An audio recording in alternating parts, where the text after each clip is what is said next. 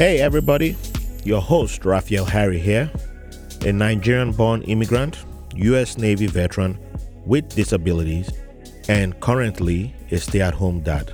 I am the founder and host of White Label American. This is an evolving show that embraces diversity in humanity via origin stories from mostly immigrants. This show all began with me speaking with fellow immigrants living in New York City.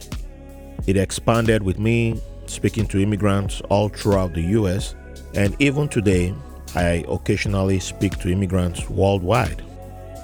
I really enjoy getting the opportunity to meet, listen to, and learn from other immigrants. The main purpose of this show is to break down artificial walls that prevent us from realizing that we are all more similar and connected than we really think. So, if you are interested in hearing some modern day immigrant stories with a host that's also an immigrant, then please listen, subscribe, like, and share this podcast with everyone that you know. It don't matter if it's your secret family, we don't judge. Welcome to our pod family, and thank you for the privilege of your company.